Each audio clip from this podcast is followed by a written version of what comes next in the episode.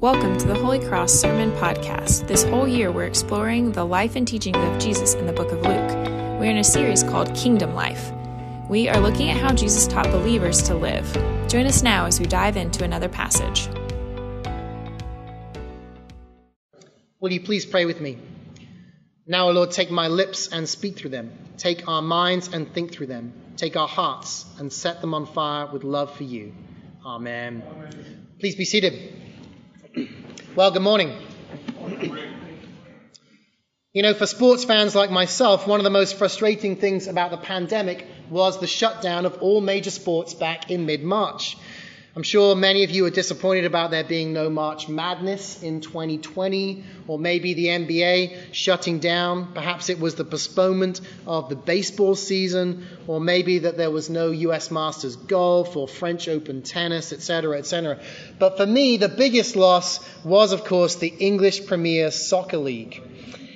And this was put on hold indefinitely there was no certainty that it would ever come back and be concluded. And this was particularly hard because for those of you who know anything about it, my soccer team, Liverpool, at that time, who hadn't won the title in 30 years, 30 years, they were top of the league by 25 points with just nine games to go.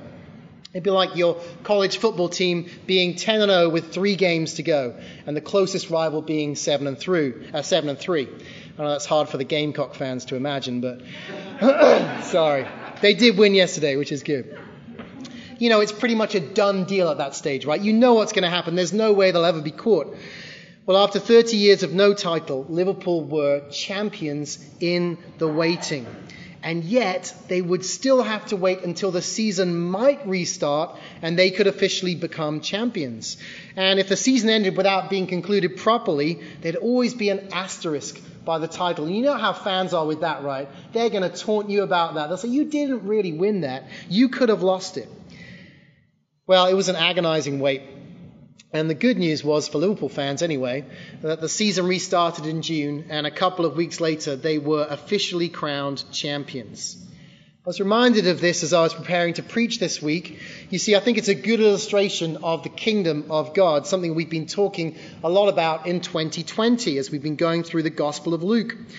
Much like fans of Liverpool Soccer Club this spring, followers of Jesus live in the now, but not yet. The now, but not yet. But not because of a sports competition, of course. Rather, it's because of God's kingdom, his rule and reign in the world. Yes, we know that by Jesus' life, death, and resurrection, he has ushered in the kingdom of God here on earth now.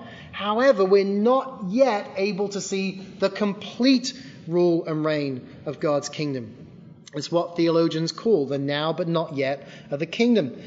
And at times it can seem like such an agonizing wait as we experience creation groaning, as Paul puts it, and the sickness and the suffering that we live, in, with, live with each day, as well as the evil of mankind being played out in the world around us.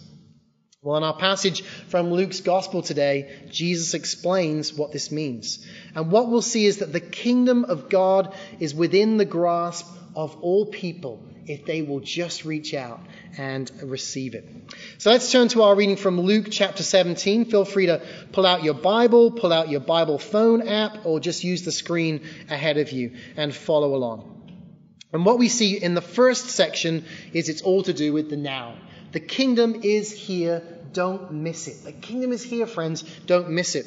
As Chris Warner, our rector, spoke about last week, the Pharisees, they're the ones who are speaking to Jesus right here, and they're the religious leaders of the day. They also carry political weight too. They're expecting the kingdom of God to come in the future. And they're hoping for this kingdom to be ushered in by the uh, arrival of a Messiah, a military person, someone who will come and will cast out the Romans from Israel and will restore Israel to its former glory. And so in verses 20 and 21, Luke writes this Being asked by the Pharisees when the kingdom of God would come, he answered them, The kingdom of God is not coming in ways that can be observed, nor will they say, Look, here it is, or there. For behold, the kingdom of God is in the midst of you. The kingdom of God that they're waiting for is here now. It's here now. Not in the way they're expecting, but in a much more incredible way. You see, God has humbled himself. He's come down to earth in the flesh and is living amongst his creation. One commentator writing about the Pharisees says this the kingdom was standing in their midst in the person and work of Jesus Christ. The irony here was huge because they were arrogantly and unknowingly asking the kingdom's king, indeed the king of kings, when his kingdom would come. Reminds me of that TV show. Have you ever seen Undercover Boss? Anyone seen that show? Yeah. You know, and if you haven't seen it, it's where the boss of a large company puts on a disguise of some kind, and then he works for a week on the factory floor of his own company. And the purpose is to find out what do the employees really think of the business, and is there a way that they can actually improve it? And all the while, the employees are oblivious to who he is until there's a big reveal, of course, at the end of the show. Now, for some of the employees, this proves to be a pretty pleasant surprise. They've been working hard, they've said good things to the boss, they've perhaps proven helpful. But for those who badmouth the company that week, it's not a good situation, right? And, and there can be disciplinary consequences. And the same is true for the kingdom of God. For those who don't recognize the Messiah under their very noses, such as the Pharisees, there will be consequences. The good news, though, is that the kingdom is in the midst of us, as Jesus puts it here. Let's hold on to that. The Greek phrase used here is implying that the kingdom of God is within our grasp. You can reach out and grasp it no further than, say, there or there. It's within their grasp. And so it confronts us with a decision. If this is true, the decision is will I believe and trust and follow Jesus? And it therefore is also an invitation to participate in the work of God. As N.T. Wright puts it, God's sovereign plan to put the world to rights is waiting for you to sign on. God's sovereign plan to put the, works, uh, the world to rights is waiting for you to sign on. We are not called to be bystanders, friends. Not called to be bystanders, not just fans on the sidelines. No, we are called to enter into the work of the kingdom of God, to get on the field, to get on the pitch, whatever you might call it, right here and right now and participate. And it's not about being a nice person or being a dutiful citizen or checking the church attendance box every other Sunday. No, it's about helping people to experience God's healing love in a broken world through the proclamation of the good news of Jesus Christ, both in word word and in deed, bringing freedom to the captives, healing to the sick, belonging to the alienated, forgiveness to the cancelled, and hope to the hopeless. It's so much more than we have allowed ourselves to even dream of. Do not miss what is staring you in the face. The kingdom is in our midst, within our grasp. But then we move on to the second section of our passage, and it's the not yet. We've had the now, but we've also got the not yet. The kingdom is coming. Get ready. The kingdom's coming. Get ready. In the second part of our passage, Jesus turns to his disciples and he explains that while, yes, the kingdom's here now, it's also coming in the future. It's not yet fully realized. And so, first of all, he tells them, don't be tempted to speculate. Verses 22 and 23. And he said to the disciples, The days are coming when you will desire to see one of the days of the Son of Man, and you will not see it. And they will say to you, Look there, or look here. Do not go out or follow them. You know, in the midst of a global pandemic, it can be tempting to speculate about the end of the world. You have probably heard people do that over the last six months or so, right? Many believers at one time or another during this past six or seven months have probably wished that Jesus would just return to this world and end the suffering. And so we look for signs and we speculate about this event or that event but that's a misguided thing to do. That's what Jesus is saying here. And instead of speculating about things that we cannot know, we should be preparing our hearts by seeking after Jesus. You see, as the Apostle Paul put it in today's epistle reading from 1 Thessalonians, the day of the Lord will come like a thief in the night. In other words, no one knows when it'll happen. And in Mark chapter 13, we discover that not even Jesus knows, only the Father knows. But in fact, more than this, to speculate is to miss the point. To quote N.T. Wright once more, for us to try to read God's secret code off of the pages of the newspapers may look clever. We may even get a reputation for spiritual insight, but actually we're doing it because we have forgotten where the true key to understanding is now to be found. See, there's no need to speculate about dates and places. We don't need to worry about that. The key to understanding the world and what's going on, what really matters, has already been given to us. It's the resurrection of Jesus. It's the defining event of all of human history. It stands right there in the middle of all of human history. His victory over death. This is the launch of the new creation of God and his saving rule on earth. But in order for this to happen, Jesus then tells his disciples that something else must happen first. He must suffer and be rejected. Verses 24 and 25 For as the lightning flashes and lights up the sky from one side to the other, so will the Son of Man be in his day. But first he must suffer many things and be rejected by this generation. Here we see that Jesus, the Son of Man, is going to suffer and be rejected.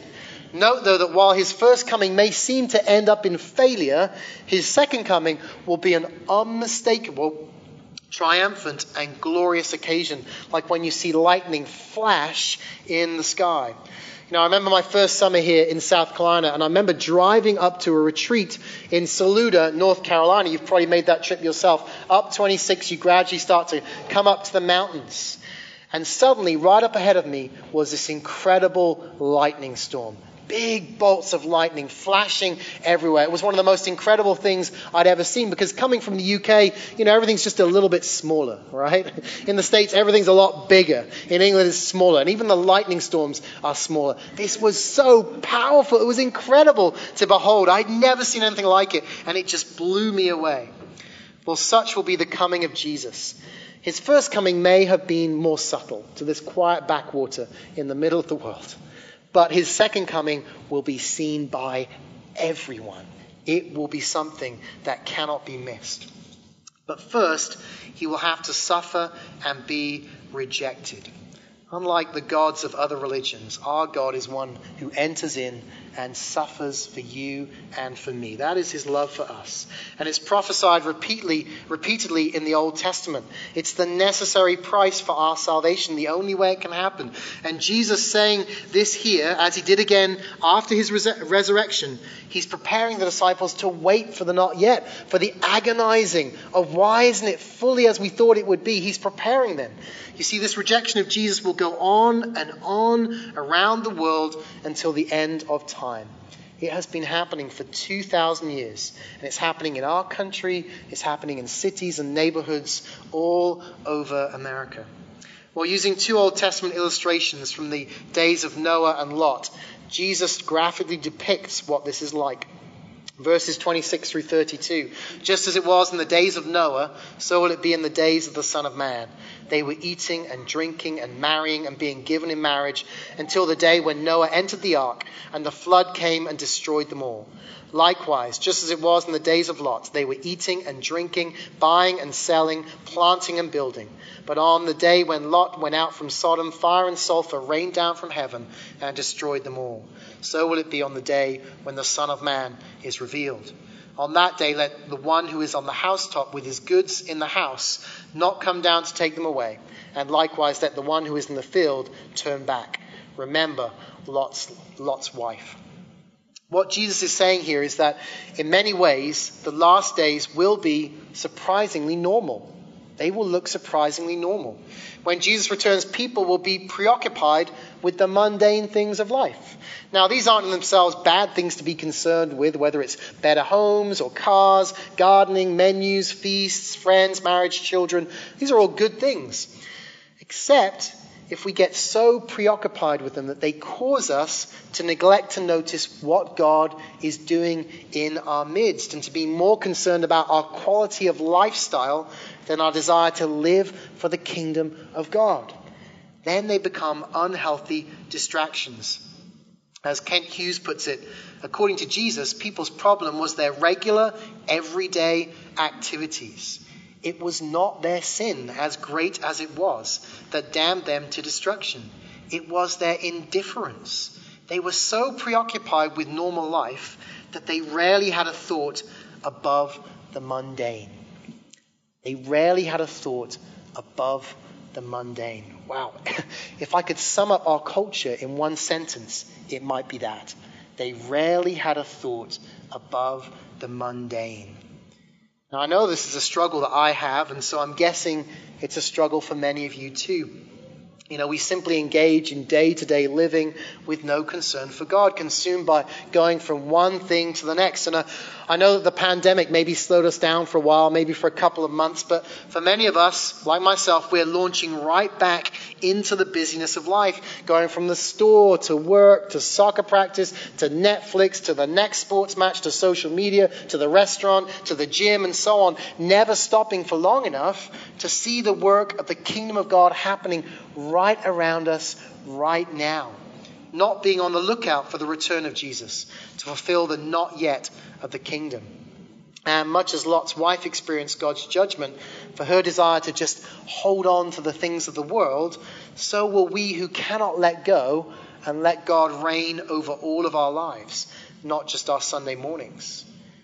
Which leads us to the last few verses of our passage, where Jesus reminds the disciples that only those who follow him will be saved.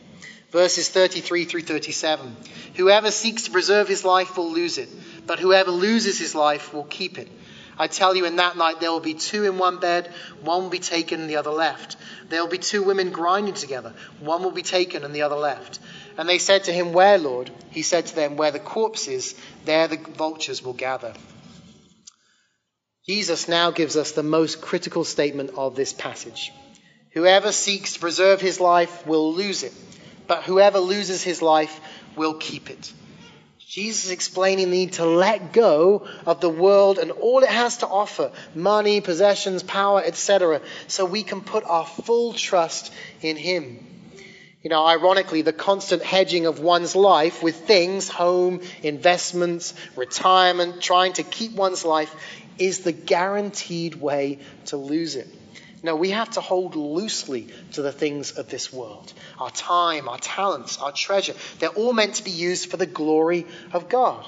And when we don't, we end up as corpses. And so Jesus closes by using this dark image of vultures descending on the dead corpse of someone who's chosen to ignore the warning that they've been given. Yes, Jesus' second coming may be a surprise, but none of us can claim to be surprised about the judgment that will fall on those who continue to live like the walking dead. What do we do with this? It's a tough passage, isn't it? It's tough. And yet, I think it offers so much hope. You see, the kingdom of God is here among us already. It's waiting to be grasped by those who are willing to give their lives to follow Jesus. The danger, though, is that our hearts become hard and we'll be like the Pharisees. We'll kind of be doing this, right? When we hear it, we go, la, la, la, la, la, la, la, la, la, la, la, la, la. la la. You know, I just heard you proclaim the gospel to me, but I don't want to respond because that's going to be way too costly for me, right? La, la, la, la, la, la. Just keep doing that. And we won't see the truth, even if it's standing right there in front of us. We won't see it. You know, so many people are walking around blindly, both outside of the church, but also within the church not experiencing the fullness of knowing Jesus Christ for who he is. Perhaps they're fearful of what truly following him might mean. Perhaps they're unwilling to relinquish control to him. And yet, true freedom only comes when we do just that. That's when true freedom comes. When we ask Him to be in charge of our lives and we submit all that we are and all that we have to His kingdom rule. So, what are you waiting for? Ask Him to be your King today. And if you've already done that, then live into the words of Paul in our epistle reading. But since we belong to the day, let us be sober, having put on the breastplate of faith and love, and for a helmet the hope of salvation. For God has not destined us for wrath, but to obtain salvation through our Lord Jesus Christ, who died for us, so that whether we are awake or asleep, we might live with him.